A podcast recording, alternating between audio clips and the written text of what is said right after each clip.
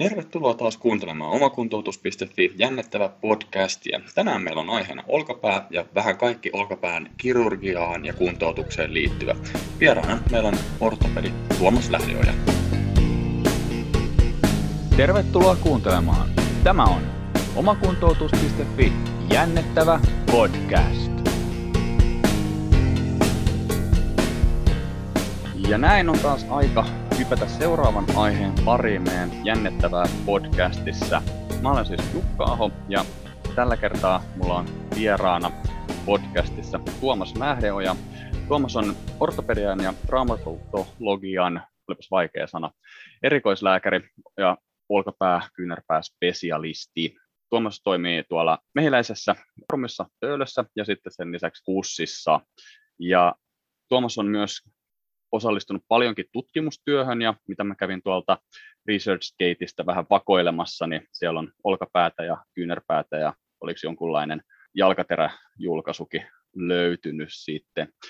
Ja Tuomas tulee meille vastaamaan kysymyksiä, joita taas teiltä kuulijoilta on tullut olkapäähän ja olkapään ortopediaan liittyen. Ja ihan ekana Tuomas kiitti oikein paljon, että saat suostunut tulemaan vastaamaan meidän kysymyksiin ja haluatko vaikka nopeasti vielä kertoa, että kuka oot ja mitä teet, mitä mä en nyt tuossa itse jo listannut. Kiitoksia kutsusta. Ja todellakin mä isomman osan viikosta niin Hussissa Töydön sairaalassa, missä sattuu ja tapahtuu. Ne tulee liikennemättömyyksiä ja vähän raflaavampia vammoja ja sitten taas mehiläisessä potilaat yleensä kävivät itse paikalle ja mä oon vajaa kymmenen vuotta tehnyt pääasiassa nimenomaan yläraaja-ortopediaa ja sitten siihen liittyen tiedettä ja jalkaterä on sitten tämmöinen harharetki sen metodologisen asiantuntemuksen kannalta. Mä oon mukana semmoisessa varvastutkimuksessa, missä tutkitaan sitten, sitten laadukkaasti sitä, että mitä pitäisi tehdä isovarpaan tyvinivelen nivelrikolle monta näkökulmaa alaan, eli tekee tiedettä ja klinikkaa erilaisissa yksiköissä, niin näkee vähän monelta suurelta samoja asioita. Kyllä, hyvä. Ja tota, mä toimitin sulle vähän listaa kysymyksistä ja, ja niitä loppujen lopuksi tuli aika paljon. Katsotaan, ehditäänkö me kaikkia käymään, käymään läpi. Ö, osa varmaan on sellaisia, mistä yksistäänkin jo saisi sen yhden, yhden podcast-jakson verran puhuttua, mutta katsotaanko kuinka meille käy. Ja ihan ensimmäisenä, ensimmäisenä kysymyksenähän meillä on, on tämä niin kuin perinteinen tämmöinen, että minkälaisia, mitkä on niin semmoisia yleisimpiä olkapään vammoja ja sitten jatkokysymyksenä tähän näin, niin mikä monia kiinnosti, niin mikä nykytiedon mukaan on se, että, että mitkä on niitä vammoja, jotka sitten NS pitää leikata? Ehdottomasti yleisimpiä on tämmöiset harmittomat venähdykset ja mistä ei oikein löydy mitään. Olkapää voi olla aika kipeäkin muutaman viikon, vaikkei siellä olisikaan mitään varsinaista jännerepeämää tai murtumaa tai muuta tällaista. Ja sitten jos puhutaan tämmöistä niin vammoista, missä syntyy jokin kunnon kudosvaurio, niin, niin siinä on hirveästi vaihtelua sen mukaan, että minkä ikäinen potilas on.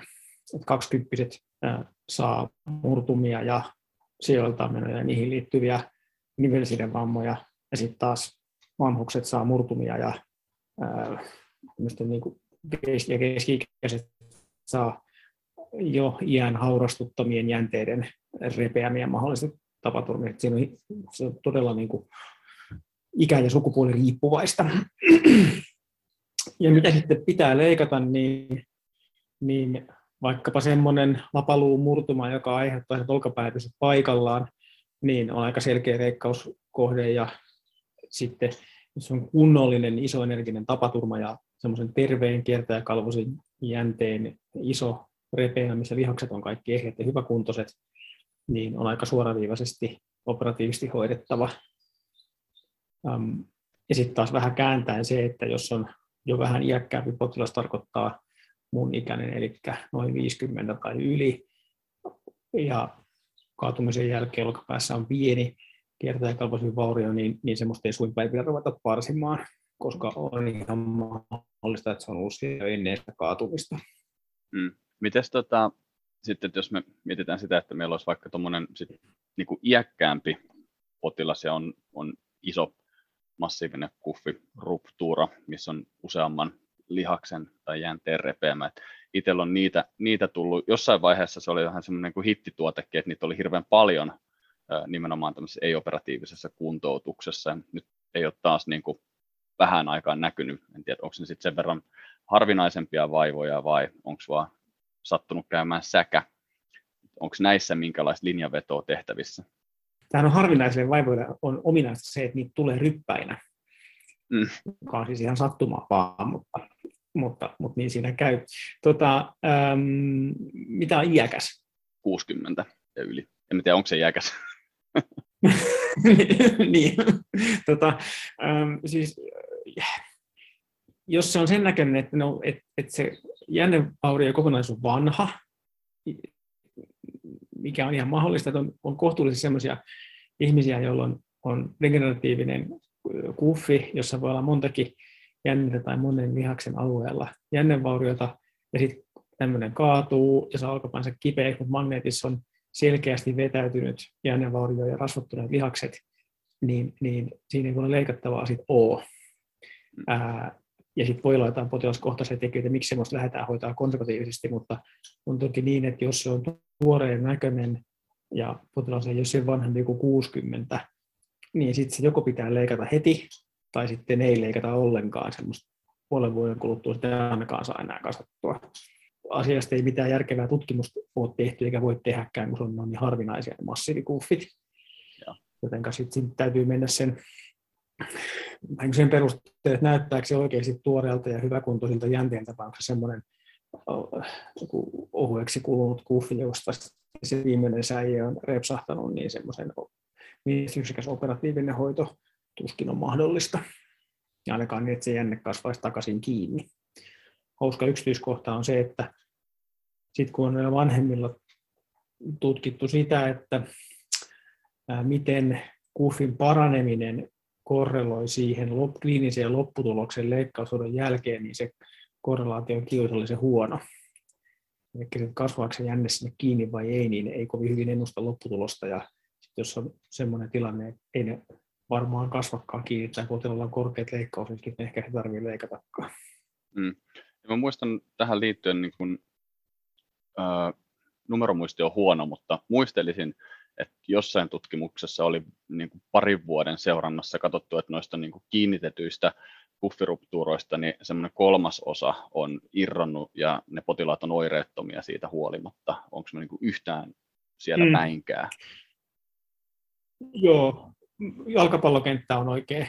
Ää, eli tota, se riippuu hirveästi siitä, että, että mikä sen uudelleen repeämän määritelmä on. Iso osa kuffeista kasvaa melkein kiinni, mutta siellä jää joku pieni reikä, että ne ei vesitiiviitä, ja sitten taas osassa ne on silleen, että siellä on ihan selvästi isompi, isompi aukko, mutta se todella kiusallisen huonosti korreloi siihen, siihen kliiniseen lopputulokseen. Mm, joo. Tähän ei sinällään ole, ole uutta millään olkapään osa-alueella. Että meillä fysioterapiassakin niin, on hirveän paljon niitä, jotka, joilla me voitaisiin ajatella, että me voitaisiin mitata, että onko tämä hyvä vai huono, niin eipä nekään kauheasti suoraan niin korreloi vaikka jotkut voimatasot tai liikkuvuudet tai muut vastaavat sit siihen, että, että niin, onko se, tota, niin, mikä se kliininen lopputulos sit kuitenkaan, tai onko se kipeä tai ei. Sitten toki niin, että, että jos, jos se vaurio ulottuu infraspinatuksen alueelle, niin sitten menee ulkokierto ja, ja, ja sen infraspinatuksen niin kuin, delta jonkin verran sitä kompensoi, mutta huonosti, ää, niin, niin silloin ehkä sitten oikeastikin väliä, mutta nekin on taas niin harvinaisia, että mitään kunnollista tiedettä asiasta ei oikein ole tehty, mutta SSP tai sen kaputin yläosan jännevauriot ei ole biomekaanisesti kauhean merkittäviä, niin ei ne välttämättä missään voimassa tai liikkeessä näy. Tämmöinen on se ehkä se omakin klinikalla nähty, nähty tota, tilanne, tilanne kyllä. Mm. Sä mainitsit tuossa noista, kun oli noista massiivi kuffiruptuuroista puhetta, puhetta, niin just sen vähän, että missä kunnossa se jänne ylipäätään on, niin onko tämä just sitten taas siihen vastauksena vähän kysymykseen siitä, että onko jotain tämmöisiä tietyn tyyppisiä vammoja, sitten sellaisia, että mitkä jollain toisella henkilöllä kannattaa leikata ja toisella ei, niin just nimenomaan vaikuttavana tekijänä se, että, että, että missä, minkä näköinen se on se jänne, mikä siellä on, ja, ja sitten mahdollisesti onko jotain tämmöisiä niin kuin siihen henkilöön liittyviä tekijöitä, jotka sitten joko puoltaa sitä, että kannattaako se operoida vai, vai eikö kannata? Joo, siis äh, niin kuin jos on hyvä paksu kuffi, joka näyttää, näyttää siltä, että taas tuore repeämä, että se on, niin, niin se on puoltaa herkemmin leikkaushoitoja kuin se, että on semmoinen selvästi niin kuin degeneroitunut repalainen ohut puffi, jossa sitten, joka ei ole enää kaputissa kiinni, niin, niin, niin, niin mistä ei ensinnäkään tiedä, onko se nyt revennyt siinä tapaturmassa tai sen kaltaisessa, vai sitten myöskään se, että saako sitä ikinä takaisin kunnolla paikalleen. Ja että vaikka nyt korrelaatio sen kuffi-integriteetin ja tuloksen välillä on huono, niin kyllä siltä ajatellaan niin, että jos tämä leikataan, niin tavoitteena on kuitenkin palauttaa se jänne sinne, minne se kuuluu. Et, tota, ja sitten ikä vaikuttaa sillä tavalla, että, että kun viitteellisesti tiedetään, että kertaikaloisivauriot laajenee ajan kanssa ehkä neljän viidestä potilaasta tai kansalaisista on vähän epäselvää, niin mitä nuorempi, niin sitä herkemmin tulee tämmöinen auton korjausanalogia, että, että jos kuffivauriot laajenee ajan kanssa ja isot kuffivauriot altistaa ihmisiä kuffiatropatialle, niin nuorilta, joka tarkoittaa alle 50, niin niitä ehkä kannattaisi sitten herkemmin parsia. 20 kuffivammathan on todella harvinaisia, mutta semmoisia 40 jotain vuotiaita silloin tällöin aina näkee, niin, niin yleinen niin asiantuntemukseen, ei tieteelliseen näyttöön perustuva linja, se on alle 50 nyt suht herkästi kuffireijät parsitaan nimenomaan ikäindikaatiolla ja ajatellen, että se suojaa myöhäisemmiltä ongelmilta, mutta ei siitäkään mitään hyvää tiedettä ole tehty, että, että, että miten todellisuudessa käy. Yhdessä siinä Muusmaierin työssä käy niin, että, että kymmenen vuoden viivellä ähm, ne, joilta kuffi on leikattu, pärjää vähän paremmin kuin ne, jotka on hoidettu konservatiivisesti. Tämä on seka-aineisto, missä on sekä non-traumaattisia että traumaattisia. Ja, ja siinä kymmenen vuoden kohdalla se ero on sellainen, että sen todennäköisesti potilaskin huomaa yleensä, mm. niin se puoltaa tällaisten nuorten ihmisten kuffien varsinista kyllä. Aivan, joo. Eli ikä vaikuttaa ja sitten tosissaan se mm. vamma, vamman tyyppi tyyppi myöskin. Mitäs jotkut perussairaudet? No, jos on joku inflammatorinen ää, sairaus, niin se toki hu, niin kuin tekee siitä nivelestä muutenkin hu, huono ennusteisemman. Ähm, ja sitten jos on jotain semmoisia, mitkä nyt joko ilmiselvästi lyhentää elinikää, niin sitä täytyy miettiä, että hyötyykö potilas kirurgiasta, jos on joku syöpä tai joku muu tämmöinen. Toki nämä on harvinaisia tilanteita. Mm. Tavalliset taudit verenpainetaudit sun muut ei asiaan juuri vaikuta. Joo, joo. Miten sitten nämä, jos mietitään nyt sitten niitä nyt just muutamien vuosien sisään julkaistuja näitä lumekontrolloituja tutkimuksia, niin mm, millä tavalla niin kun sun mielestä ortopedien ja fysioterapeuttien pitäisi niin näistä, näistä niin kommunikoida sitten potilaiden kanssa ja, ja sitten tavallaan se, että nyt vaikuttaako nämä esimerkiksi sulla työssä sitten esimerkiksi tähän jaettuun päätöksentekoon tai ylipäätään siihen, että, että miten asioista sitten potilaiden kanssa keskustellaan? Um, no, lumekontrollin tutkimukset on niin kuin parasta, mitä on. Eli ähm, olkapääkontekstissa äh, niitä on tehty kaksi. Äh, kaikki paranee, tai valtaosa potilaista paranee riippumatta siitä, että leikataanko vai eikö. Ja, ja sitten se leikkaushoito ei tuo mitään lisähyötyä. Ja kyllä niin tyhjentävästi vastaus on se, että akromioplastiot ei pidä tehdä. Ja, ja sitten kaikenlaiset semmoiset level 5 expert opinion paneelit, että kyllä minun käsissäni kaikki potilaat paranee, niin, niin, niin äh, on mun mielestä ihan käsittämättömiä tämmöistä niin kuin kirurgin bisneksen suojelua, koska tota, potilaat paranee muutenkin. Mm. Ja, ja, ja maailman lääketieteen kärkilehdissä julkaistu lumekontrolloitu tutkimus on niin kuin kaikilla mahdollisilla tavoilla parempaa kuin mikä tahansa muu tämmöinen fiilis-based näkemys, että kyllä tämä hoito varmaankin on hyvä. Ja kyllä sitä pitää noudattaa ketään, mutta muuten tätä ei pidä kutsua lääketieteeksi, vaan joku muu vaikka lääketaiteeksi. Mm, yeah. Sitten kun niitä tutkimuksia lukee, niin siinä kannattaa niin kerran arvioida se, että onko, tai, ja sitten kun potilas on vastaan, kannattaa arvioida, että onko tämä potilas niin sellainen, johon tämän tutkimuksen tulokset ovat päteviä. Akromioplastiatutkimuksissa ne on hyvin niin kuin laajalla inkluusiokriteerillä otettuja potilaita yleensä on, mutta sitten voi olla sellaisia tilanteita, missä, missä niin se ryhmä, joka sinne tutkimuspotilasjoukko on jollain tavalla niin voimakkaan valikoitunut, ja sitten ihan kaikki kansalaiset ei siihen sovellukaan. Mutta, tai niin kuin, että tutkimukset ei ole päteviä, mutta se on kyllä harvinaista näissä, näissä laadukkaissa tutkimuksissa, että näin olisi. Joo. Äh, Miten sitten toinen, koska mm, eli nämä lumekontrolloidut, jos mä oon sen ymmärtänyt oikein, niin ne, ne on valtaosakseen vai pelkästään just nimenomaan noita akromioplastioita, koska välillä törmää siihenkin, että tämä taittuu vähän niin kuin, että olkapääleikkaus on olkapääleikkaus on olkapääleikkaus mihin tahansa olkapäätilanteeseen, mm, no, mutta no nimenomaan ei. näinhän se ei ole. Niin, ei. Et, äh, tota,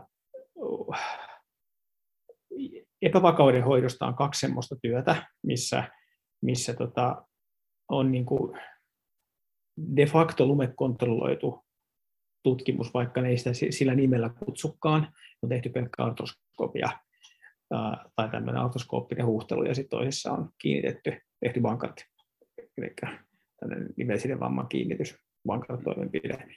Ja, ja ne on niin kuin niin lähellä lumekontrolloitua tutkimusta kuin vaan voi olla ilman, että sitä voi sanoa lumekontrolloiduksi tutkimukseksi. Okay.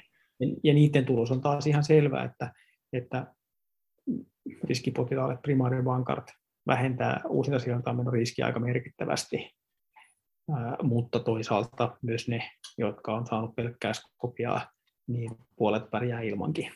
Et, et siinä semmoinen jaettu päätöksenteko on sitten paljon oleellisempaa siinä tilanteessa,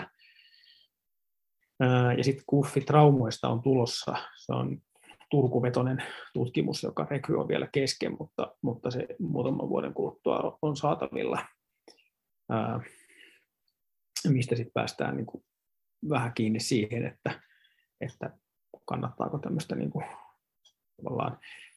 mm, kohtalaisen vammaenergian tuottaman olkapään kipeytymisen ää, jälkeen todettua kuffiruptuuraa parsia välittömästi, vaikka kenties ei.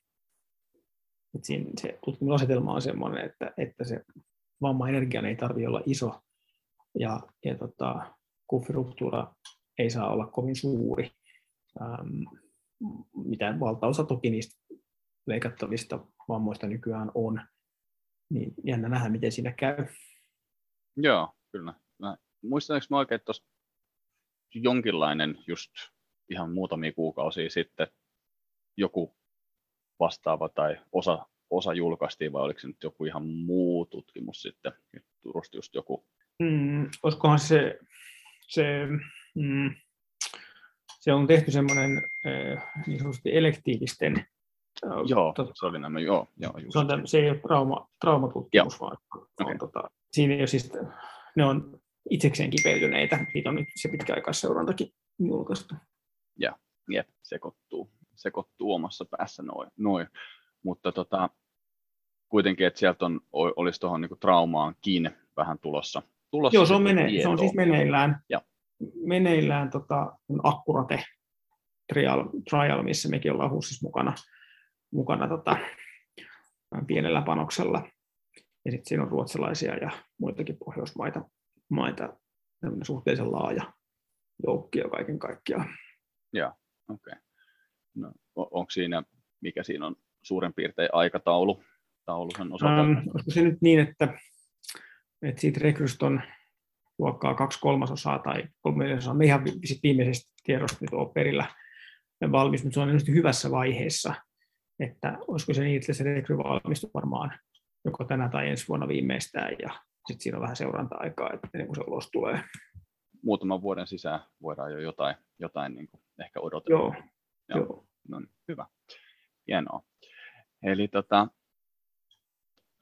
no nyt me ollaan, jos me ollaan nyt vähän päästy tuossa perkaamaan sitä, että ketä ehkä kannattaisi operoida ja ketä ei kannattaisi operoida. Tuleeko sinulla itsellä mieleen jotain vielä tuohon tästä, tästä tota, lisättävää tai täydennettävää vielä vai siirrytäänkö me siihen niin kuin operaation jälkeiseen aikaan? Mm. Ehkä sen voisi sanoa, että, että, että niin kuin, jos katsoo mitä lääketiede oikeasti sanoo tästä asiasta, niin kyllä edelleen Suomessa todennäköisesti leikataan enemmän olkapäitä kuin olisi tarpeellista. Ja, ja olisi niin kuin tieteellisesti perustellumpaa kuntouttaa ensin ja sitten katsoa, että ketkä ei tokennut ja, ja sitten ää, leikata sitten tavallaan silloin, jos, jos ää, oireet eivät väisty. Mutta se, mitä sä sanoit itsekin, että, että olkapääleikkaus ei ole olkapääleikkaus, että siinä on hyvin kontekstiriippuvaista ja sitten kun potilas lukee iltapäivälehdestä, että olkapääleikkaukset on turhia, niin se ei välttämättä päde ihan jokaiseen olkapäähän. Nimenomaan. On myös sellaisia, mitkä he oikeasti katsii tehdä saman tien. Joo, ja kyllä. massaa suhteellisen paljon sit niin lukumääräisesti kyllä.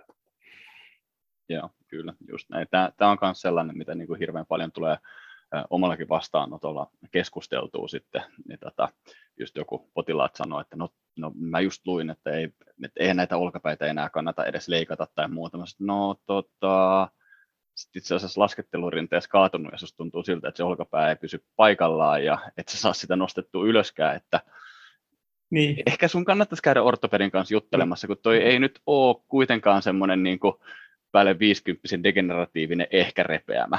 Et, niin. tätä, et, nyt, nyt, nyt, nyt varmaan niin kuin voi taas pientä harkintaa siinä kyllä, harrastaa kyllä. sitten, että miten, miten niitä sitten loppuviimein tulkitaan ja kuinka suoraviivaisia ja, ja, ja kattavia johtopäätöksiä niistä vedetään. Nyt tämmöinen mulla on nimittäin ollutkin.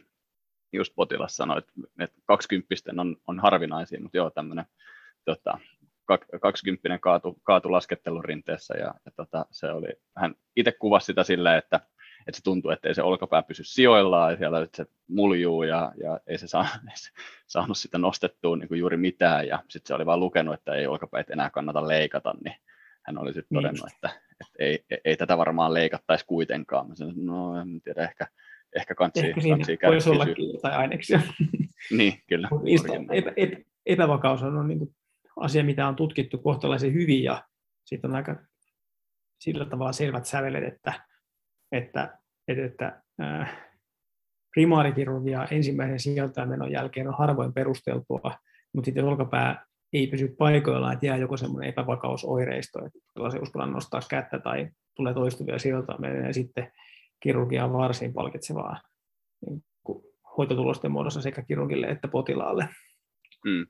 Ja, ja, ja siitä on paljon parempi tieteellinen näyttö kuin vaikka kuffikirurgiasta, monessakin eri tavallaan niin kuin mielessä sekä siitä, että koska pitäisi tehdä ja mitä pitäisi tehdä, tehdä ja kenelle pitäisi tehdä, tehdäänkö vaan katteja vai latarietteja ja, ja, ja, ja se on niin kuin, epävakaus silloin, kun silloin on trauma mukana, niin on, on, sitä voi harrastaa niin kuin hyvinkin evidence-based järkevällä tavalla, ja siihen liittyy myös päätöksentekoa, koska siinä alkuvaiheessa hoidetaan todennäköisyyksiä sille, että tuleeko uusinta epävakautta vai eikö.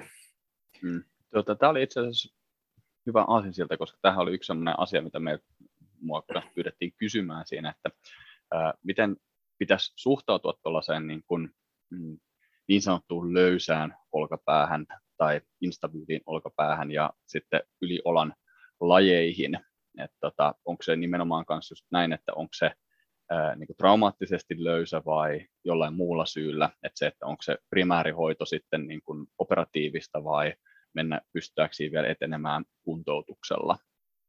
Onko mikä tähän on sitten se mm. näkemys sulla tai, tai näyttö?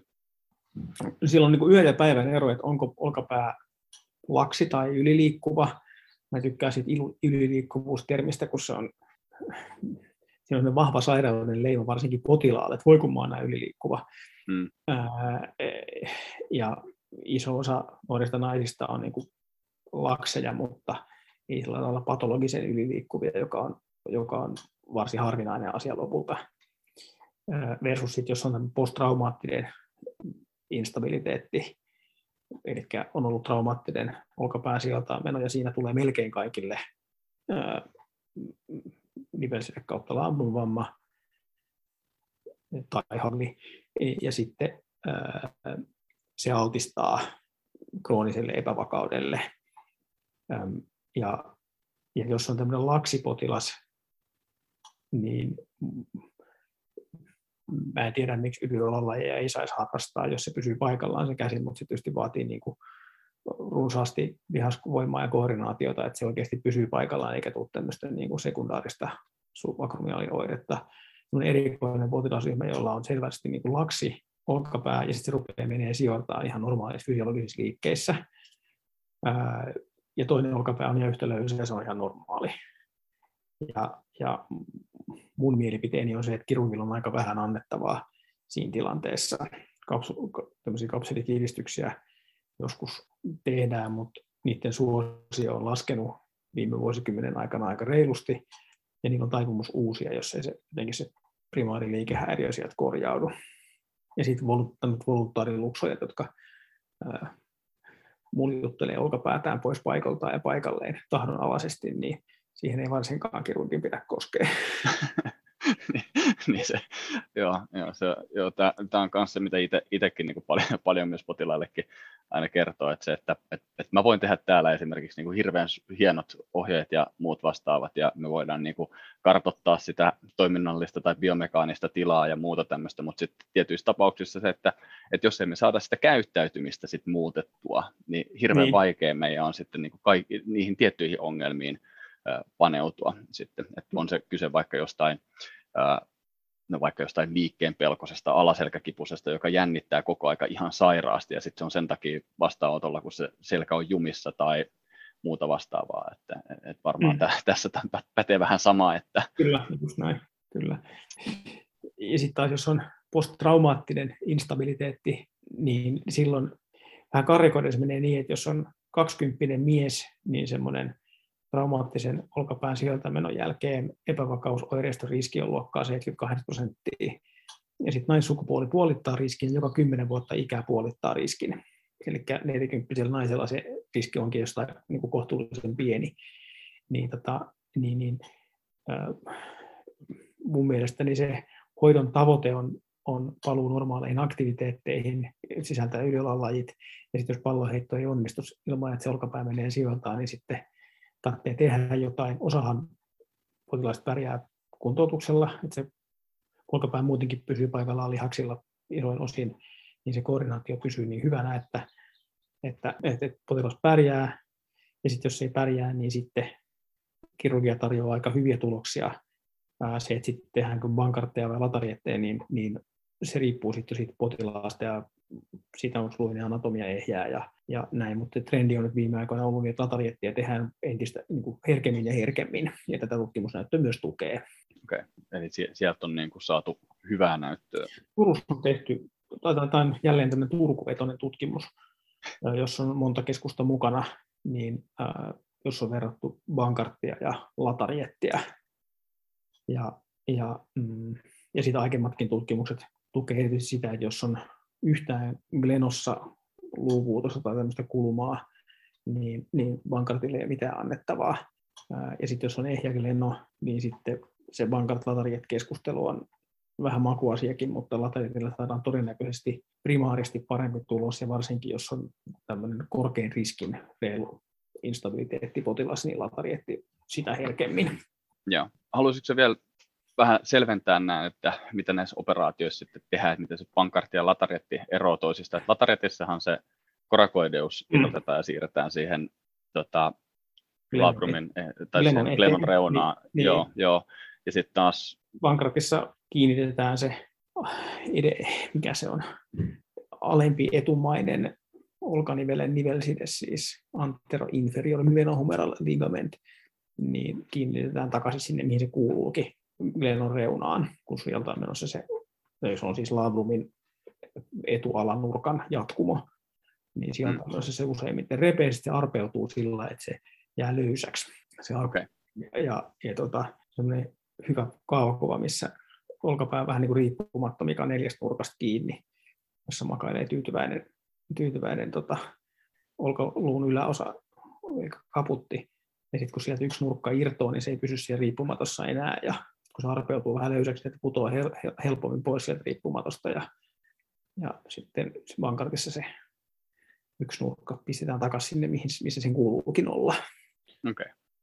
Aika hyvä, no, hyvä, hyvä metafora no, no, tämä ei ole oma keksimä, vaan, vaan, vaan Bostonin Olka-instituutin web-sivulta napattu. Okei, okay, no mutta hyviä juttuja saa lainata. Kyllä. Joo. Hei, äh, miten muuten sitten toi, toi luksaatio, luksaatio-asioissa toikin, kun äh, nykyisellään aina silloin tällöin vielä tulee vastaan näitä olkapää-luksaatiopotilaita, jotka on laitettu jonkinasteiseen mitellaan ja, ja, ja sitten siellä on Osalla on jonkinlaisia liike, tai niin kuin liik, liikuttamisrajoituksia, tai miten me nyt halutaan se sanoa, että tyyli kolmeen tai kuuteen viikkoon, että saa nostaa yli, yli vaakatason. Ja sitten taas nykyisellään kyllä tulee koko aika enemmän ja enemmän niitä, joissa, joissa niiden luksaatiopotilaille niin ei niille ole annettu oikeastaan minkään sorttisia rajoituksia.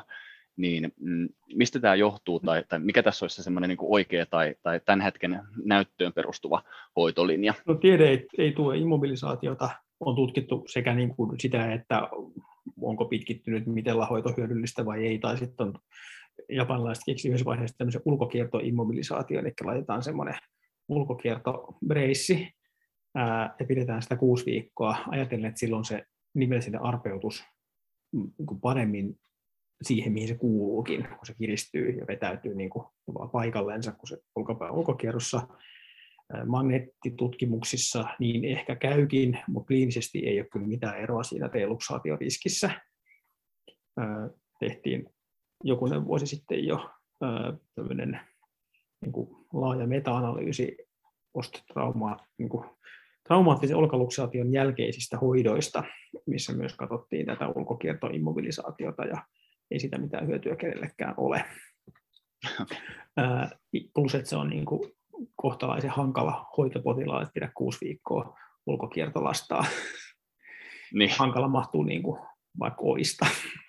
tai, tota, ää, ja, ja, ja tota, tota, mutta alkuvaiheessa tietysti olkapää voi olla sieltä menon jälkeen sen verran kipeä, että se kantoside on ihan, mä kutsun sitä mukavuuslaitteeksi, että et sen kanssa on helpompi olla. Ja sitten se, että, et, että kun se ne uudet sieltä tapahtuu tyypillisesti ulkokierrossa ja erityisesti abduktio-ulkokierto yhdistelmässä, niin sen takia tämmöiset niin kuin sivunostoheitot, niitä kannattaa ehkä kuusi viikkoa kieltää sen aikaa, että se arpeutumisprosessi ehtii päästä hyvään vauhtiin, mutta ei siitäkään mitään näyttöä ole, että se on oikeasti hyödyllistä.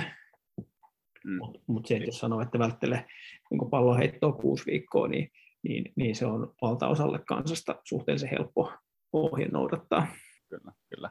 Mutta sitten kuntoutuksessa, niin päteekö tässä käytännössä se, mihin aika pitkälti ollaan monessa muussakin jo menossa, että, että periaatteessa sen, että minkä voi normaalin oloisesti, normaalin näköisesti kipuu juurikaan provosoimatta niin tehdä, niin, niin käytännössä sen voi kuntoutuksessa teetättää.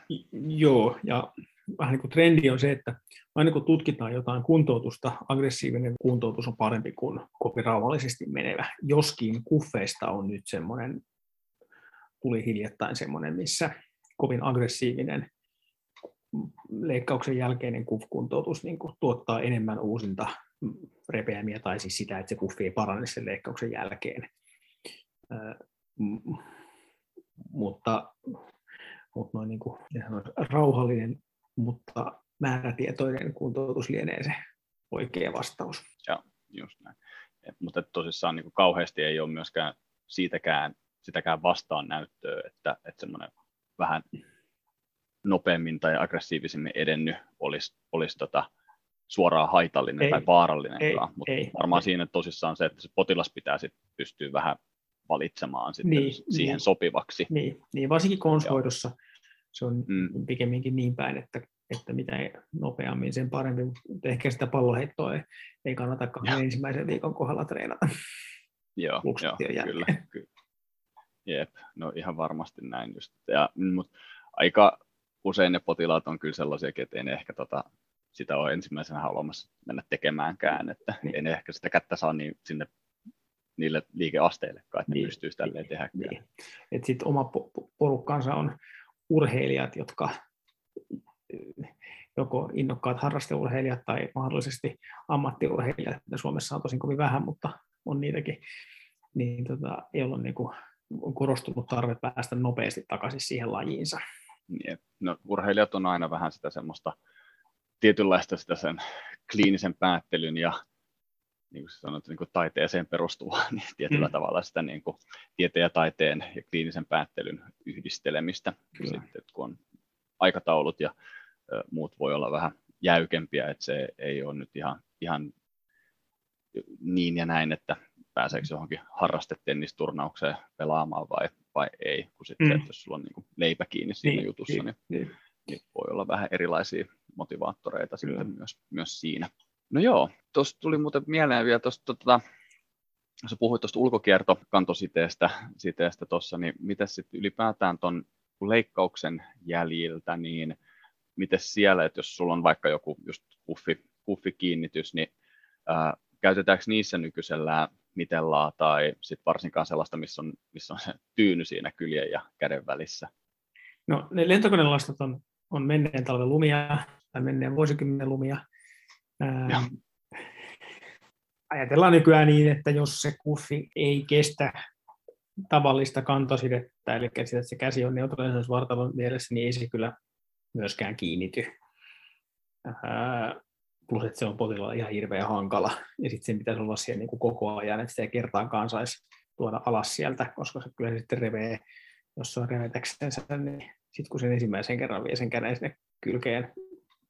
Tota, mutta kyllä tavallista kantaisin, että yleensä se on, tai niin kuin arpeutuminen tapahtuu niin, että noin kuusi viikkoa kestää siinä, että, että arpi rupeaa kestämään jonkinlaista kuormitusta, niin sitä ennen ei pitäisi aktiivisesti aktivoida ää, kuffilihaksia ainakaan kovin voimakkaasti, että ne paranisi kiinni, niin, niin, mm. niin käytännössä vasta kuuden viikon jälkeen alkaa aktiiviliikkeet. Siitäkään niin kuin sanottu, niin ei ole ihan hirveän hyvää tiedä tehty, että mikä se olisi. Siinäkin on varmasti potilaskohtaisia eroja. Osalla paksu jänne kestää aika nopeastikin jonkinlaista lihasaktivaatiota ja osalla taas siitä menee pidempään. Mutta ihan kaikkea ei pidä potilaan niin tavallaan räätälöidä, kun ei me niitä ennustetekijöitä tiedetä kauhean hyvin, niin sitten mm. mennään useimmiten vähän varovaisemman mukaan. Ähm, mutta niissä rajoissa, että siitä ei mitään pysy, että jos olkapaan kolme kuukautta kantositoksen, niin se ei varmaan ehkä ikinä sieltä enää herääkään, mutta, niin. mutta, mutta, mutta sellainen kuuden viikon rauhallisesti ottu on semmoinen, mitä nyt yleensä pidetään järkevänä.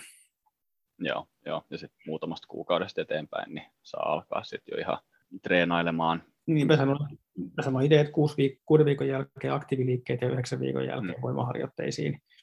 Ähm, ja se nyt on semmoinen, mitä moni muukin näyttää tekevän. Joo, joo just näin. Mutta siinäkin toki noissakin hirveän paljon näkee myöskin sit sitä, että sulla on se tietty potilas, joka on nostellut sitä kättä jo ensimmäisellä postofysioterapiakäynnillä niin kuin kolmen viikon kohdalla suurin niskan taakse. Ja siinä sitten raapiskella, raavit päätä, että no nyt itse asiassa ei tehdä mitään, että odotetaan vielä se muutama viikko ja lähdetään sitten katsoa, että jos me, jos me niin lähdettäisiin tekemään jotain muutakin, muutakin vielä. Mutta, et, ja sitten on niitä, jotka ei tosissaan välttämättä vielä saa siinä 9 tai 12 viikon kohdallakaan sitten ihan kauhean hyvin liike, liikkeelle sitä, mutta yksilöllisyyttä varmasti siinäkin kaipaa, mutta ne on ihan hyvät tuommoiset vähän niin kuin siihen kudosparanemiseen ja, ja sen perusteella annetut nuo tietyt rajat, mm. että mm. Mitä, mitä kannattaa jokaisen fysioterapeutin, joka noita kuntouttaa, niin pitää vähän ehkä varmaan mielessä sitten. Ja... Kyllä, se on just näin. Sitä niin kuin, todella niin kuin välillä, välillä niissä varhaisissa kontrolleissa niin kuin, pitää vähän purra hammasta tai kieltä, ettei säikähdä liikaa, kun potilas silleen, juu, juu, kyllä tämä käsi nousee tälle ylös ihan hyvin tässä kolmen viikon kohdalla rekon jälkeen. mitä periaatteessa ei saisi tehdä. Ja sitten vaan sitä mielessä miettiä, että niin no, jos se nyt on sitten irronnut se kuffi, niin onneksi tiede sanoo, että ei se, se, se, että paraneeko se sinne kiinni vai ei, niin ole niin voimakas ennustetekijä, että sitä ei vaan sille potilaalle pitäisi sanoa ääneen. Niin, kyllä. Joo, siis mä muistan varmaan, ehkä tuun muistamaan koko lopu uraa, niin mun ensimmäinen postop olkapää, jossa oli kuffikiinnitys tehty, niin hän oli tämmöinen pizzeria-yrittäjä, niin se tuli neljän viikon kohdalla fysioterapiaa, totesi, että tämä olkapää on muuten tosi hyvä, ja hän ilmoitti, että hän on vähän tällä jotain pientä kevyyttä jo vähän kannellut ja auttanut tuolla tota, ää, ravintolassakin. Sitten mä okei, okay, no mitä sä oot kantanut, mikä on kevyyttä, niin se no nyt on 20-30 kiloa kaljakekkejä. Sitten, okei, okay, mm. tota, selvä. Mm, jatka samaa malliin. niin, niin, just silleen, että en mä nyt oikein, tota, joo. Sitten mä lähetin sen niin kuin siitä, että no, jatka tälleen näin ja käy tuolla ortopedilla on kontrolli tuossa sulla tulossa, että, että mene sinne ja kattokaa mitä te teette sitten. Joo, Mutta, että tämä oli aika tämmöinen mieleenpainuva ja vielä ensimmäinen. Joo, kyllähän näitä, näitä on. Mutta sitten kääntöpuolella murtumissaan käy myös samalla tavalla, että, että osa lähtee tosi nopeasti käyttämään kättänsä ja paranee kauhean hyvin, ja sitten välillä sinne tulee semmoiset, että teke, rupeaa tekemään kauheasti, ja sitten se pettää se murtuman kiinnitystä ja murtuman asento, ja päästään ojasta tukevasti allikkoon. Joo, joo kyllä. Niitä, niitäkin on nähnyt. Joo. Joo. Mm, jos yleisohjeena, niin tietysti toi, että nuo tietyt varo, varoajat, ää, mutta miten sitten se operaation jälkeinen aika, niin onko siinä muuta mitään sellaista, mitä sun mielestä ehdottomasti kannattaisi, kannattaisi välttää? Mm. No, en, en mä nyt heti keksi. Mm. Mun mielestä niin kuin suurimmat ongelmat liittyy siihen, että potilaat pelkää sitä jotenkin sen käden käyttöön. Ne, et, et semmoinen niin kuin yltiöinnokas harvemmin joutuu ongelmiin kuin semmoinen yltiövarovainen vähän säikkypotilas, joka, joka ei uskalla tehdä mitään niin sitten se pitkittyy ja mm. pitkittyy ja jäykistyy, että sitten ehkä koskaan tulekaan oikein hyvää. Se, että onko se psykologiaa vai genetiikkaa, niin kukaan ei tiedä tietenkään. Ää, ja ja et, et enemmän niin kuin se, että niin fysioterapeuttien kannalta ne potilaat pitäisi saada tavallaan kiinni ja aktiiviseen hoitoon, jotka, ei uska, jotka on niin kuin hirveän pelokkaita ja ei uskalla käyttää sitä ja on kovin huolissaan kaikesta kaikesta, niin enemmän niin kuin, he on se, jotka siitä fysioterapeutin avusta oikeasti hyötyy tai voisivat hyötyä. Ja toki lääkärinkin pitää kannustaa ja rohkaista ja, ja tällainen. Mutta ne itsensä kahdessa viikossa kuntouttajat, niin, niin harvoin, harvoin tarvii sitä ammattilaista. Niin, kyllä, just näin. Eli, eli tavallaan tuossa jos semmoisen pieni yhteenvedon tekisi, tekisi niin sen niin kuin, ö, olkapääleikkauksen jälkeen, niin siinä fysioterapeutin varmaan kannattaa katsoa, että mitä se ortopedi on kirjoittanut sinne, sinne niin kuin skeemaan, että koska, mm-hmm. koska saisi lähtökohtaisesti alkaa tekemään mitäkin, ja sitten pyrkii nimenomaan kannustamaan sitä potilasta siihen, että nämä on nyt näitä, että tähän aikaan sä saat näitä tehdä ja kannattaakin tehdä, että vältytään just siltä niin kuin liialta varovaisuudelta ja, ja semmoiselta ehkä niin kuin huolelta sitten sen olkapään kestävyyden kannalta kyllä, tai muuta. Kyllä. Ja sitten vastaavasti myös vähän toppuutellaan niitä yliinnokkaita, että, että tässä kyllä sanotaan, että vasta silloin ja silloin tätä ja tätä. Et mä itse pyrin Joo. siihen, että, että potilaat kävis fyssarilla äh, niin kuin leikkauksen jälkeen lähipäivinä tai viimeistään viikon kohdalla joskus silloin, jolloin se yleensä se käsi on sen verran kipeä, että ihan alkupäivinä kukaan ei tee mitään, niin sitten tulisi sen, sen harjoitusohjelman kertaus ja ne ensi, ensiohjeet ja terveiden nivelten jumppaamiset ja ota kantoside pois ja on jo kyyränpäätä ja niin päin pois. Kaikki se tulisi käytyä läpi. Mm läpi ja sitten saisi kerrottua sen, että nyt pitää ottaa isisti ja sitten kun sanotaan, että saa ruveta treenaamaan, niin sitten, sitten pitää ruveta treenaamaan. Ja, ja mä itse yleensä sitten kahden viikon kohdalle kontrollikäynnin mobiileiden poistoa ja, ja sitten saman kertaamista, vaikka ei siinä kahdessa viikossa yleensä vielä mitään saa karota tekemään, niin, niin, niin kerrataan se kuntoutusaikataulu, vaikka se on tietysti jo sillä niin kuin preoperatiivisella käynnillä kyllä selitetty, että leikkauksen jälkeen elämä on sitten tämmöistä, mutta, mutta silti yllättävän moni on sitten siinä kahden kohdalla, että ai jaa, että niin kuin tämä meneekin. Joo, kyllä siellä mielenkiintoisia yllätyksiä, yllätyksiä tota, kyllä välillä tulee, että esimerkiksi ää, Broidi, joka tekee tällä hetkellä noita ortopedian erikoistumisia sitten tuolla just Töölössä, Joo. ää, niin, niin hän kertoi, että, että yksi, mä en nyt muista sitä tarinaa, että peruuntuuko se jopa se tota, operaatio vai ei, mutta yhdelle potilaalle tuli täysin yllätyksenä, että niin, että siihen ihoon tehdään reijät sitä leikkausta mm, varten. Ja se oli niin kuin tosi, tosi niin kuin, että voisi kuvitella, että jos välillä niin kuin tämmöisetkin jutut saattaa olla sillä, että ei vaan ehkä tullut ajatelleeksi, niin sitten se, että kun se käydään se kuntoutusprotokolla tai se elämä siinä mm. läpi, niin kun siinä on paljon kaikenlaista muuta, muuta mielessä ja tämmöistä ennen sitä leikkausta, niin ei siitä ehkä kauheasti jää sitten päähän. Niin. Että kyllä se on hyvä varmasti kerrata useampaankin kertaan. Kyllä. Semmoista on tutkittu, että kuinka monta asiaa potilas muistaa vastaanottokäynnistä ja, ja niin kuin hyvässä tapauksessa kolme. Joo, kyllä, juurikin näin. Itsekin pyrkii just nimenomaan siihen, että terottaa ne niin kuin tietyt pääpointit, että et, et mitkä, on ne, ne, mitkä olisi ne kolme. Mm. Sitten yrittää sanoa ne vielä silleen niin kuin suurin piirtein ennen, ennen kuin se potilas lähtee, lähtee siitä, että nyt, nyt muistat, hei, että nämä on ne niin kuin pää, pääjutut, että näin, nämä, nämä kun onnistuu, niin hyvä tästä tulee. Kyllä. Tyyppisesti.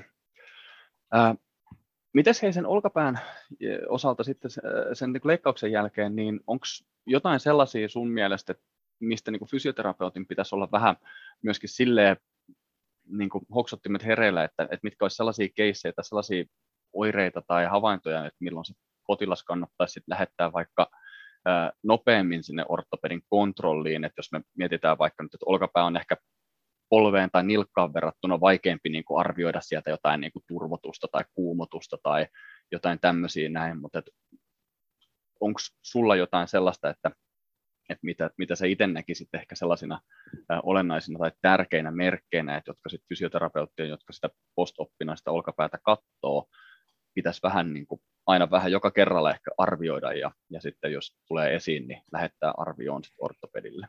Ehkä ne kaksi isointa asiaa on, on post-op-infektiot, jotka on olkaskopia toimenpiteissä ihan vallattoman harvinaisia, mutta mahdollisia. Ja yleensä infektio tulee kahdessa viikossa. Ja sitten joskus on jotain uppoharvinaisia, myöhäisiä, hiljaisia hemogeenisiä sun muita, mutta ne on niin todella, todella postimerkkejä. Um, mutta semmoinen poikkeavan kipeä olkapää 1-2 viikkoa toimenpiteestä, varsinkin jos on jotain lämpöilyä tai yleisoireita. Useinhan ne olkainfektiot on se, ne skopiainfektiot on semmoisia, että ne haavat paranee aluksi ihan hyvin, ja sitten tulee joku semmoinen pieni haavafisteri tai sen skopiareijän mm, niin kuin punotus tai joku turvotus, joku tämmöinen. Sinne tulee, niin kuin, siinä on deltalihas välissä, niin se on aika syvällä se olkapää suhteessa vaikka polveen. Ähm, mm, Mutta ne on todella se on suuruusluokkaa yksi kymmenestä tuhannesta on syvä infektioriski olkaskopioiden jälkeen, että ne on, ne on todella kyllä, niin kuin, harvinaisuuksia. Mutta sitten yhä yleisempi vaiva, vaiva on tämmöinen postoperatiivinen stiff shoulder, joka on vähän sama tauti kuin jäätynyt olkapää, mutta se jotenkin laukee siitä leikkaustraumasta tai mahdollisesti siitä primaaritraumasta, miksi leikataan. Sille on tyypillisesti semmoinen kuuden viikon plus miinus muutama viikko viiveellä kehittyvä niin kuin uusi kipuilu ja jäykistyminen. Ja, ja siinä saa olla niin hoksottimen hereillä, että jos, jos alkuun kuntoutuminen näyttää hyvältä mm, ja sitten sit se olka kipeytyy ja mahdollisesti jäykistyy selvästi viiveellä, niin sitten tämmöistä olisi hyvä syytä niin ajatella, koska se on ihan mahdollista, että se potilas käy siellä hyssarilla just silloin, mutta ei missään ortopedikontrolleissa ja silloin semmoinen raivopäinen jumppaaminen ei ole kyllä hyödyllistä, vaan sen kapsuliitin pitää antaa rauhoittua ja sitten palata tähän kuntoutukseen. Ja se ei ole mikään kauhean harvinainen. Joku arvio on, että, että kolme prosenttia joka kolmaskymmenes olkavammapotilas tämmöisen saisi. Okei. Okay. Onko näissä sitten se tavallaan tämmöisessä niin kuin stiff shoulder tilanteessa, niin postoperatiivisessa se sitten tähän frozen shoulderiin, perinteiseen jäätyneeseen olkapäähän, sitten meneekö se nopeammin ohi sitten? No, si- ähm, hyvää tutkimusta ei ole, mutta kliininen kokemus on se, että tämmöinen posttraumaattinen, joka voi tulla ihan venähdyksestä, tai vaikka sille, että potilas saa tulisluumurtuman, ja sitten tulee tämmöinen frozen shoulder siihen kaveriksi, niin ne menee nopeammin ohi kuin spontaani tavallinen frozen shoulder. Kun se normaali shoulder kestää vuoden tai jotain sellaista, niin sitten tämmöinen posttraumaattinen kestää ehkä puoli vuotta tai, tai joitain kuukausia. Joo. Mutta tässäkin voi olla tämmöistä vahvistusharhaa, että kun on kerran tämmöisen ajatuksen saanut jostain päähänsä, niin sitten aina vaan näkee saman asian, asiat siinä valossa, että näinhän se menee. Niin, kyllä, joo, minä olin oikeassa. Kyllä. Kattokaa. Näin. joo, näin, näin, näin se tietysti menee, menee kyllä. Ää, tota, yksi sellainen kysymys, mihin sä, mikä, mikä täällä oli listalla meille, mihin sä vähän tuossa vastasitkin, niin, niin, niin oli tuossa tuosta, että, että saman tapaan kuin jossain ACL-vammassa, niin se ACL-vamma altistaa sen vammapolven vaikka aikaisemmalle nivelrikolle tai tuleville meniskivammoille, niin ää, muutamat halus, halus sitä tietää, että onko olkapäässä tämmöistä vastaavaa. Et senhän sä tuossa jo sanoit, että niillä niin kaffiruptuuroilla on kuitenkin tapana ehkä vähän laajentua tai kasvaa ajan myötä. Sitten tietysti tilanteesta riippuen varmaan niin kuin määrittyy se, että onko se onko se niin kuin kliininen ongelma vai ei, mutta sitten onko meillä muita tämmöisiä sitten, että tota, et, et mitä ehkä tämmöisiä liitännäistä tai jatko-ongelmia, joita sitten niistä vaikka kaffirepeämistä tai muista vastaavista labrumrepeämistä tämmöisistä voi, voi sitten tulla tuolla niin matkan varrella.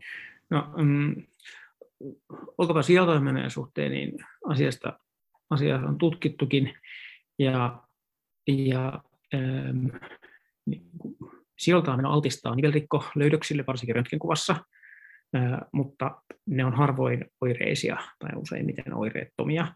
Ja se koko olkapään sijoiltaaminen on hirveän analoginen vamma ACL-vammalle polvessa. Sillä että, että siinä syntyy tämmöinen stabiloiva rakenteen vamma, ACL menee poikki tai, tai se ligamentti repee jostain kohtaa. Ja se altistaa epävakaudelle samalla tavalla kuin ACL-vamma. Leikkauksissa hoidetaan epävakautta, ei kipua. Labrunkirurgialla ei voi hoitaa kipua, vaan siinä hoidetaan sitä, että se olkapää pysyy paikallaan tai ei pysy paikallaan. Mm. Ja molempiin liittyy tämmöinen pitkäaikainen nivelrikkoriski, joka nykykäsityksen mukaan liittyy siihen primaarivammaan, eli se rustavaurio tulee siinä sijoiltaan menosta tai polven pivotvammassa ja se leikkaus ei näytä vaikuttavan sen nivellikon ennusteeseen. polvessa sillä erotuksella, että, että meniski näyttäisi siltä, että se oikeasti vaikuttaakin siihen, että onko se meniskit ehjättä tai meniskien parsiminen ehkä voi parantaa sen polven ennustetta, mutta niin kuin valmumia parsimalla ei voi vähentää olkapään nivelrikon riskiä. Mm. Ja, ja tota, ähm, mutta on niin kuin, kyllä siinä yleensä niin on, että oireinen olkapään nivelrikko ei johdu siitä, että se on käynyt kerran sijoilta 20 vuotta sitten, vaan ne on tämmöisiä idiopaattisia jostain syystä tulee. Sitten tietysti on jonkin jotain semmoisia olkamurtumien jälkitiloja, mistä tulee AVN, eli avaskulaarinen nekroosi sinne kaputtiin, tai jotenkin muuten siihen olkanivelen murtumaan liittyvä nivelrikko. Mm, tämmöisiä on. Mutta ne on vähän kaikki sellaisia, että että se primaarihoito on se, niin kuin se olennainen osa, tehdään mahdollisimman hyvin ja sitten sit se, mihin voidaan vaikuttaa, yleensä ei voida vaikuttaa, vaan se vamma on se, se sen mahdollisen myöhäisongelman juuri. Ja, ja sitten vaan katsotaan, miten menee, mistä käytön välttelystä ei ole mitään hyötyä, vaan potilaalle pitää sanoa, että anna mennä vaan. Ja sitten jos tulee ongelmia, niin sitten tulee että semmoiseen, että olkapääsy on käynyt sieltä, että saa enää nostaa penkistä, penkistä yli 50 kiloa, niin, niin mitään tämmöistä ei ikinä pidä kellekään sanoa. Joo. Joo, monesti se noissa sellaisia tilanteita kanssa, että sit siitä niin kuin tietyn tyyppisestä välttelystä ja sellaisesta tulee niin kuin paljon paljon isompi ongelma kuin niin, mitä se riski niin, on sitten niin. Niin kuin tulevaisuudessa niin, muutenkaan. Niin. AC, ACListä, mä olen itsellä ollut, ollut kaksi ihan merkittävää ACL plus meniskivamma kombinaatiota ja tuli vähän tutustuttua sen tieteeseen ja, ja, ja se kehittynyt nivelrikko ei kauhean hyvin korreloi siihen, että mitä esimerkiksi urheileeko vai eikö.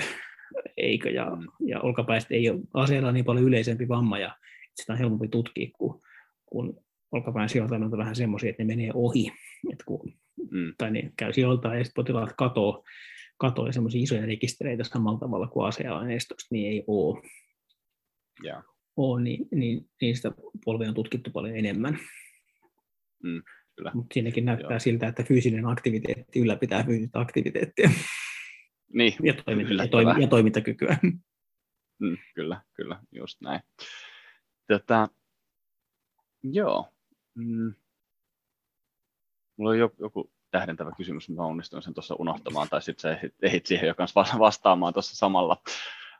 Mielestäni me ollaan aika hyvin päästy jo tuossa eteenpäin. Nyt meillä on muutama, muutama kysymys vielä tuolta vähän enempi ehkä tuolta sekalaista osastolta, tuosta tutkiminen, kuvantaminen osastosta, mikä hirveän paljon kanssa herätti mielenkiintoa.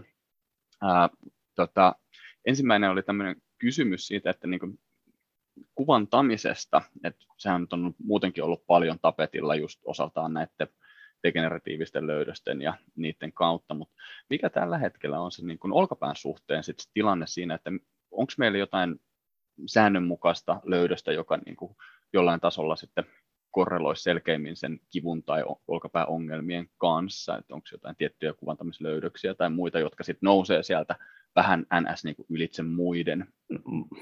Varmaan se selkein on, on, on kunnon tämmöinen loppuun palannut artroosi, eli nivelrikko.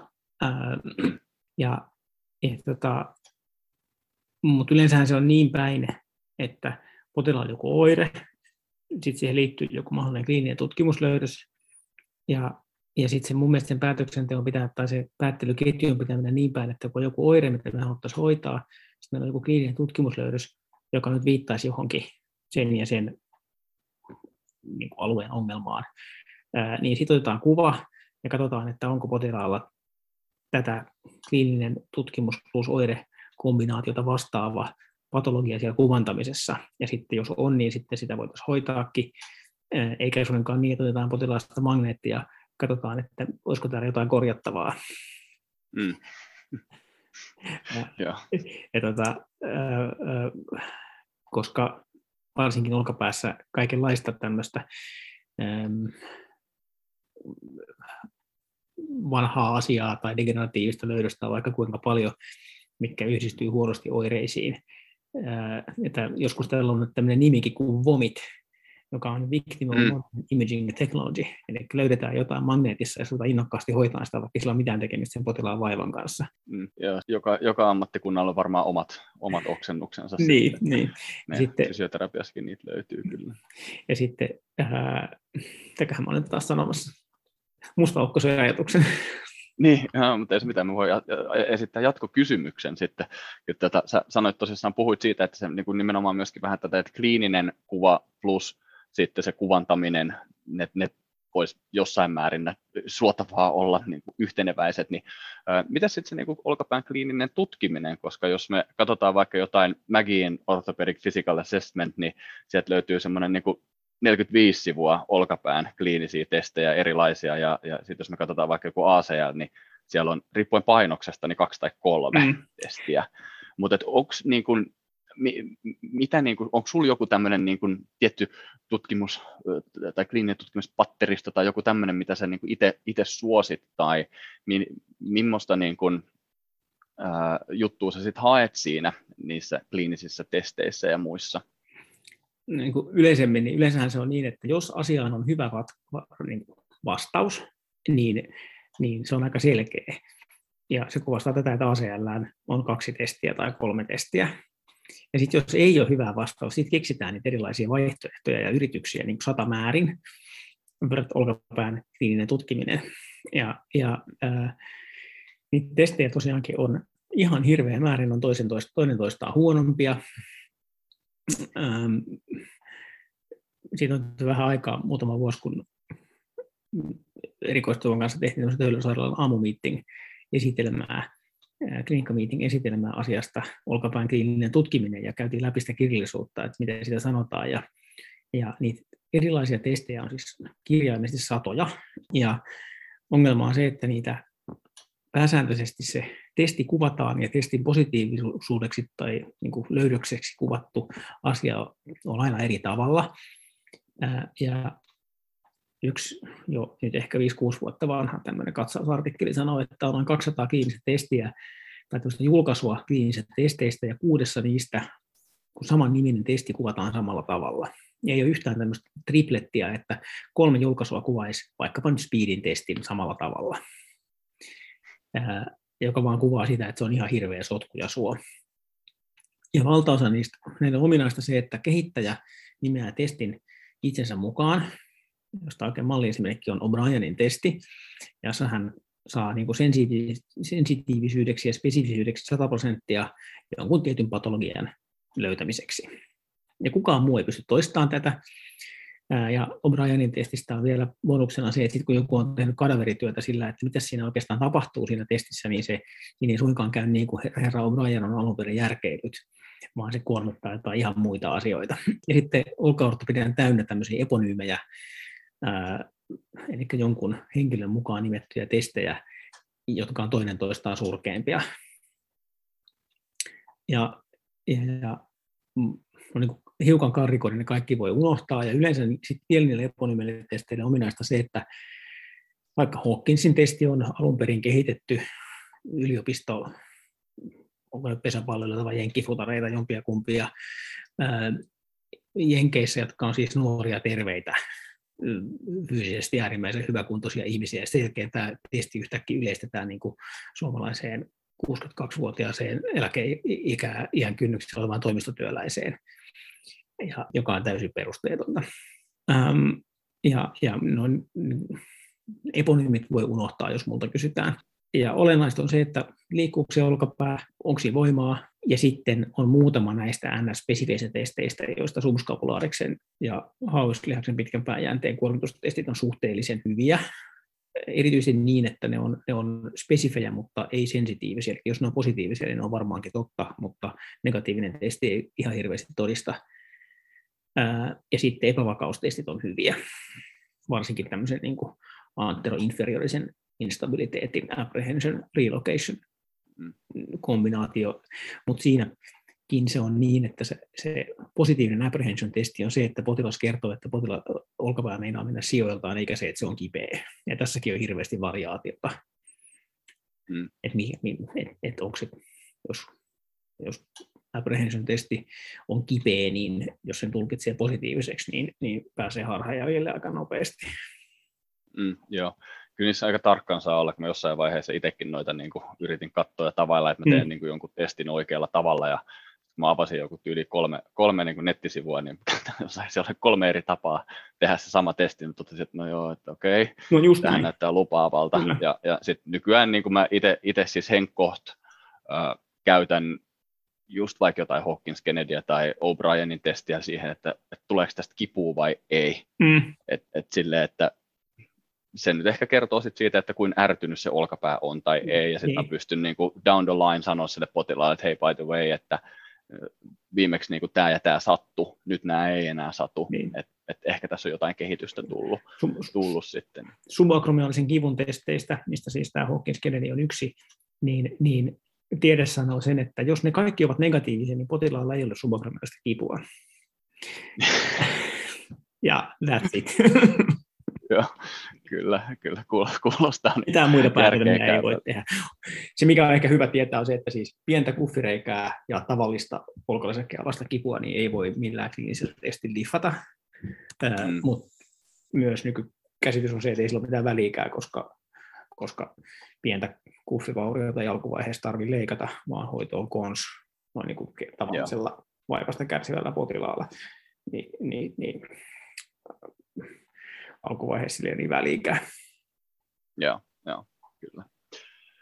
Tota, sitten hei, me ollaan päästy aika hyvin tähän niin kuin ihan loppu, loppusuoralle ja maaliviivalle mm-hmm. viivalle tuossa noin, että ää, meillä oli yksi, y, yksi kysymys oli koski niin kuin tulehduskypulääkkeitä ja kortisonia, mutta sitten mä katsoin, että toi sun ää, lukusuositus olisi toi GRASP trial, missä siis se kortisoni on vahvasti mukana, niin me mm. saadaan näppärästi tuosta paketoitua toi lukusuositus ja kortisoni homma ehkä niin kuin samaan, samaan tota kysymykseen, niin ää, tosissaan se oli laittanut tonne ton, ton olisi 21, kun se Hopewellin tutkimus toi tuli toi. Niin mä kuvittelin, että se on viime vuoden, viime vuoden kesällä. Joo, joo, joo, joo just näin.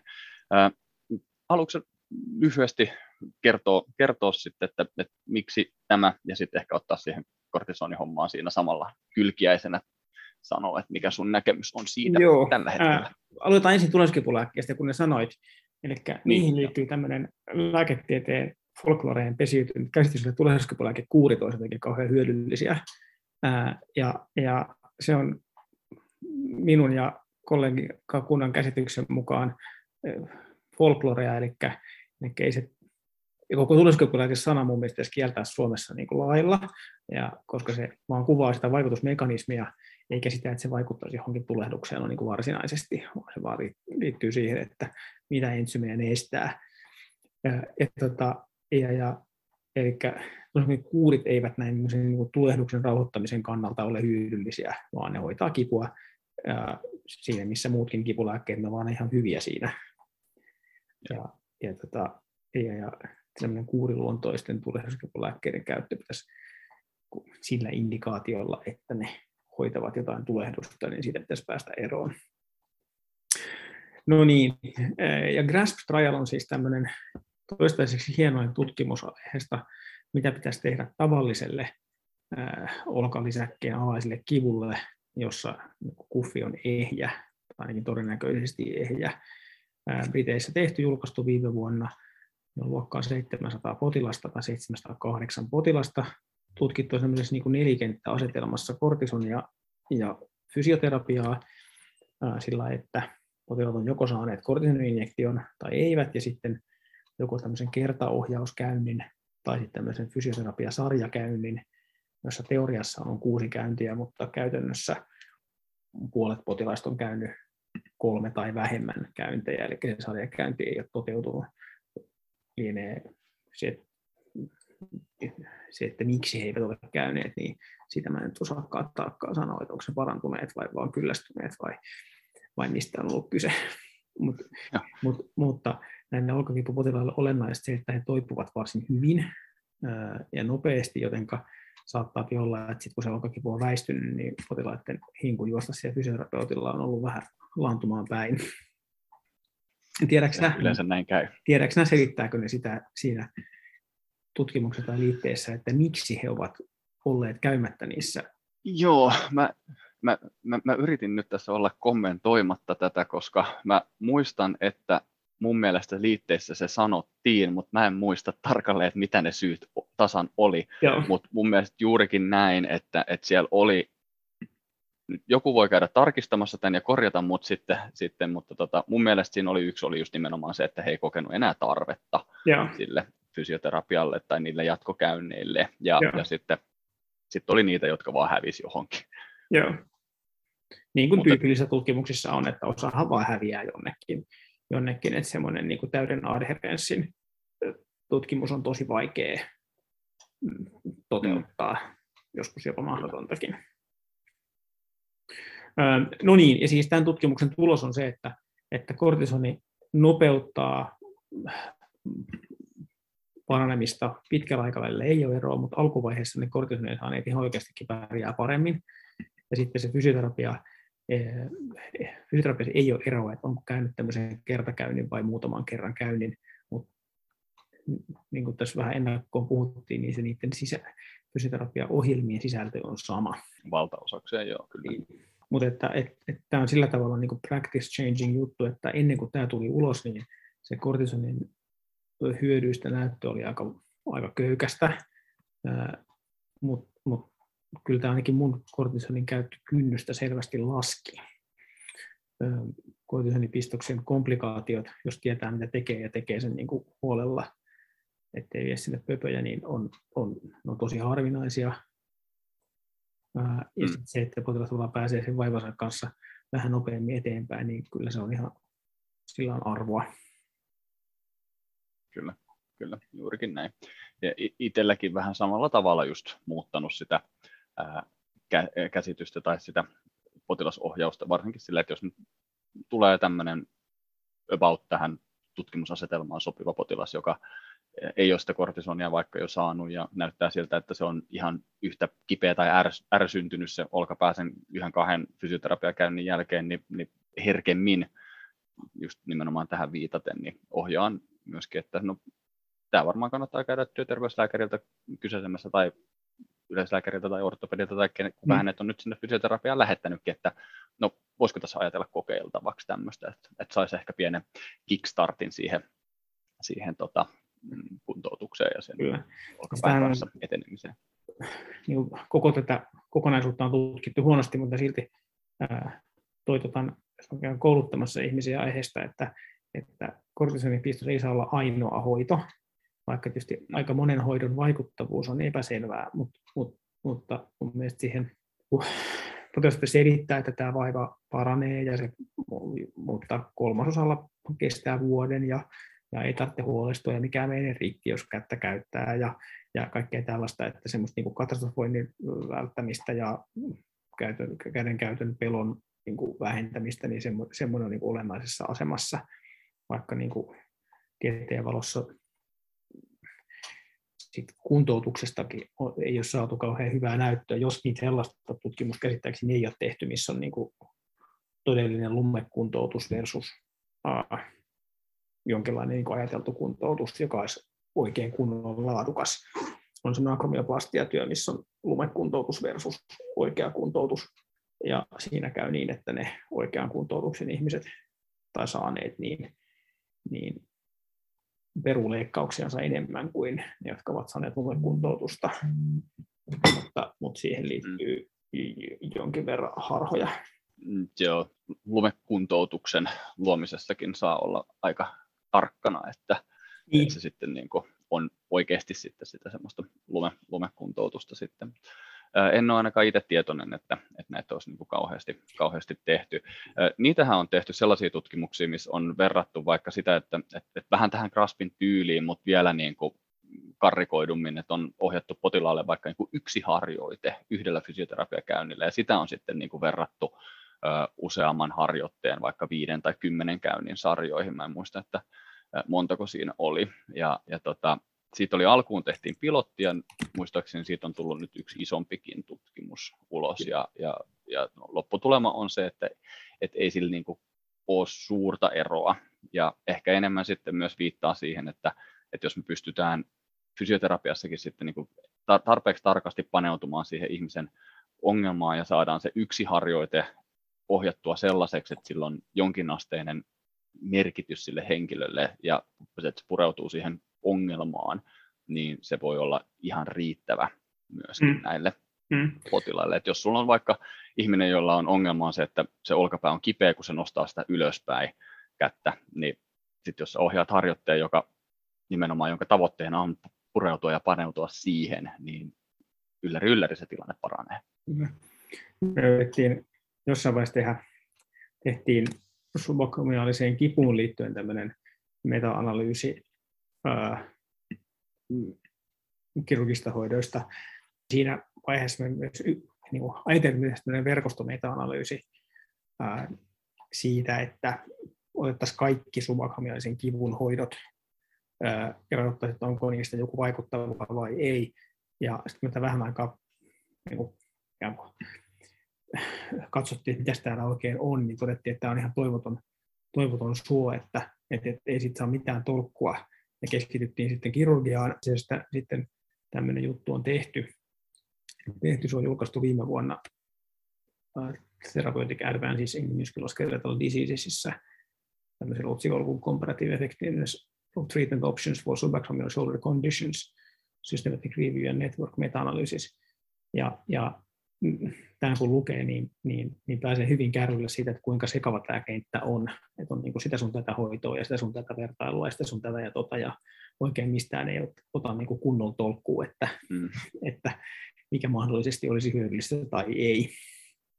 Mm, mm, kyllä. Joo, aikamoinen, se on... aikamoinen soppa niin kuin tieteellisesti, kun taas sitten vertaa jo mainittuun instabiliteettiin, niin, niin, niin siinä se on, siinä se on on paljon enemmän tolkkuu siinä tieteessä ja siinä koko, koko vaivassa, että, että on aika, voi niin kuin rakentaa sellaisen algoritmin, että näin tehdään ja tämä on hyödyllistä ja tämä ei. Kun taas tavallisessa olkakivussa, niin se on paljon paljon hankalampaa. Ja käteen jää ehkä se, että aika ja supportti saattaa olla paras hoito silloin, kun ei mm. ole kirurgista puututtavaa. Hyvinkin järkeenkäypää, enkä ole kyllä. Tietysti fysioterapeutti minussa katsoo fysioterapeutti lasien, lasien läpi niin, ja niin. ajattelee sen ehkä myöskin silleen, että, että kyllä se varmaan jonkinasteinen niin ohjauskäynti voi olla hyvä, mutta että se sitä ei ole, voi olla sitä, ei ole, sitä, ei ole, sitä ei ole osoitettu hyödyttömäksi, koska ei sellaista tutkimusta ole tehty, missä on niin vaan annettu potilaiden olla oman majassa ja sitten on ollut, ollut jonkinlainen fysioterapiasarja tai, tai, tai yksi käynti tai jotain sellaista. Tota, mm, täytyy nyt toinen lukusuutus mainita, että jos joku vielä uskoo homeoplastioihin, niin kannattaa lukea se meidän Rapid Recommendations BMIstä subacromial decompression surgery for adults with shoulder pain, missä siellä käsitellään. Mä laitan nämä lukusuositukset tuonne tuota show notesihin, niin sieltä pääsee jokainen sitten navigoimaan ja perehtymään näihin ja, ja ainakin mun mielestä se graspi ja liitteet siitä niin kuin voi olla ihan hyväkin, hyväkin kaikkien kuuntelijoiden käydä tsekkaamassa ja, ja, ja katsoa sitä vähän, että minkälaista kuntoutusta siellä on esimerkiksi niille annettu, koska ne on hyvin kuvattu. että se on Lancetissa julkaistu tutkimus, niin, niin siellä on niin kuin taustat ja kaikki on kyllä niin kuin melkein niin viimeisen päälle kuin ehkä tässä aiheessa pystyy tehdä. Pitää sanoa vielä tästä siitä Graspista, että se on myös hyvä esimerkki sellaisesta niin kuin tutkimuksesta, mitä pitää lukea ajatuksella, eli katsoa oikeasti, että mitä se fysioterapia on ollut, ja myös se, että, että miten se hoito on toteutunut. Ja kun mä sen ensimmäisen kerran luin läpi, niin mä ajattelin, että jaa, kertakäynti versus kuusi käyntiä ei ole eroa, mutta kun katsoo sitä toteutunutta käyntisarjaa, niin se ei olekaan niin, vaan oikeasti on tutkittu niin kuin kertakäynti versus noin kolme käyntiä, mm. joka Kyllä. muuttaa sitä aika paljonkin sitä, se on niin kuin melkein sitä, että on tutkittu niin kuin kertakäynti versus kertakäynti, mutta ei nyt ihan. Niin, ei ihan, joo, niin. kyllä. Ja sit, si, si, siinä on huvittava myöskin se ryhmien, ryhmien tota, nimeäminen, että se on, mä en muista, että miten, miten se toinen ryhmä oli, mutta sitten oli se toinen ryhmä oli nimetty tämmöinen progressive exercise, uh, mutta ei se, paremmat ryhmänimet on niin kuin, olisi, olisi niin kuin kertakäynti versus useampi tyyppinen, hmm. tyyppinen niin. sitten kuitenkin. Yes. Joo. Mä Hyvä. tunnen osan siitä porukasta, joka on tehnyt, tehnyt noin niin kongressi tuttavuustasolla, ja ne on kyllä tosi hyviä tyyppejä, että ne on kyllä ollut ihan yritys, yritys ratkaista oikeaa kliinistä ongelmaa. Kyllä ihan varmasti joo, ja kyllä se näkee siitä, kun sen tutkimuksenkin lukee, että, että on siinä niin kuin ihan mietitty, mm. mietitty mm. asioita joo. kyllä. Yes. Hyvä hei. Tota, nyt on kysymykset. Pajatso on tyhjennetty. tyhjennetty ja tota, no niin. Vieläkö yhtään kiitos. kuka jaksaa kuunnella loppuun saakka? niin, joo, en, varsinkaan mua, että ehkä niin kuin, ortopedismiestä jaksaa fysioterapeutit aina kuunnella, ja varsinkin silloin, kun ortopedilta saa kysyä kysymyksiä ja, ja saa niin kuin, perusteltuja ja, ja selkeitä artikuloituja vastauksia, niin se on aina niin kuin, erittäinkin arvokasta, ja, ja mä olen ainakin itse tykännyt nyt tehdä näitä. Tämä on nyt kolmas tässä tämmöiseltä kysytään lääkäriltä tyyppisessä sarjassa, sarjassa että toi, viimeksi oli Jaro Karppinen vastailemassa selkäkipuun ja sitä ennen oli Kirjavaisen Mikko vastailemassa polvikirurgiaan ja nyt sitten tämä, niin nämä on ollut kyllä oikeasti ihan todella kivoja nauhoitella ja, ja, ja sitten kysyä kentältä kysymyksiä ja sitten esittää niitä eteenpäin ja sitä kautta ehkä tästä päästään taas eteenpäin myöskin yhteisellä asialla niin. potilaiden kanssa. Minusta on ollut, tämä oli hauskaa. Joo, yes. Hyvä hei. Mä... Kiitoksia kutsusta vielä kerran. Joo hei, erittäin, erittäin paljon tuhannesti kiitoksia, että sä löysit aikaa tulla. Ja, ja tota, kiitos kaikille kuuntelijoille, jos joku on tänne ja asti jaksanut kuunnella tosissaan. Tota, hyvä. Mä laitan ne lukupisuositukset kuulijoille ja kiitän kaikkia kuuntelijoita ajasta ja ennen kaikkea Tubea pääsit vierailemaan. Yes, kiitos, kiitos. Moikka. Tässä oli tämänkertainen jännittävä podcastimme jakso. Minä olen Jukka Aho ja kiitos vielä kerran kuuntelemisesta. Mikäli juttumme kiinnostavat sinua enemmänkin, voit seurata meitä somessa ja nettisivuillamme. Facebookista ja Instagramista löydät meidät nimimerkillä omakuntoutus.fi ja nettisivuillemme pääset navigoitumaan osoitteella www.omakuntoutus.fi. Toivottavasti näemme sinut siellä ja seuraavassa jaksossamme. Kuulemisiin ensi kertaa. Moi moi!